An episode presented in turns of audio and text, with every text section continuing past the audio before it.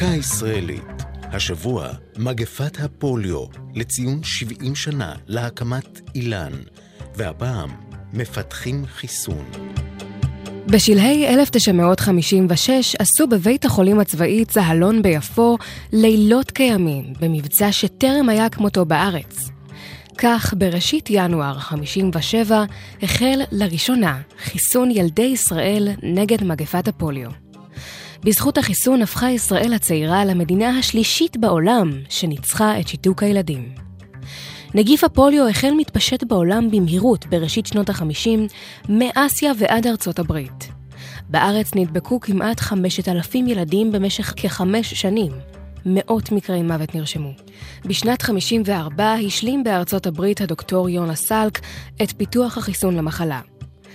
אז הוחלט בארץ לשלוח אליו את הרופא הדוקטור נתן גולדבלום, שהתמנה עם שובו ארצה לראש המחלקה לאפידמיולוגיה במכון לחקר רפואה צבאית. בעקבות הסירוב האמריקני לייצא אלינו את הנוזל המכונה נסיוב, שכנע גולדבלום את בכירי משרד הבריאות להפקיד בידיו את יצירת התרכיב.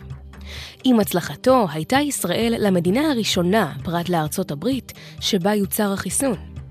שיתוק הילדים מוגר כמעט לחלוטין למשך עשורים קדימה, והמעבדה הקטנה בבית החולים ביפו הפכה למעבדה המרכזית לנגיפים של משרד הבריאות בשיבא תל השומר. זו הייתה דקה ישראלית על מגפת הפוליו ומפתחים חיסון.